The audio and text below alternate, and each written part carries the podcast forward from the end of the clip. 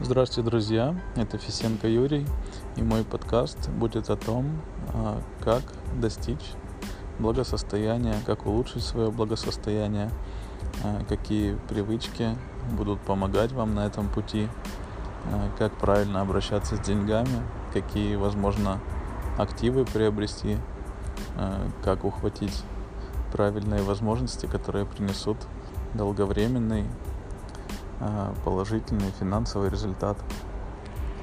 Надеюсь, что какие-то советы и эпизоды, записанные в этом подкасте, принесут вам практическую пользу, чтобы знания не просто аккумулировались, а именно работали и приносили вам плоды в жизни и, соответственно, радость. Так что, надеюсь, будет полезно.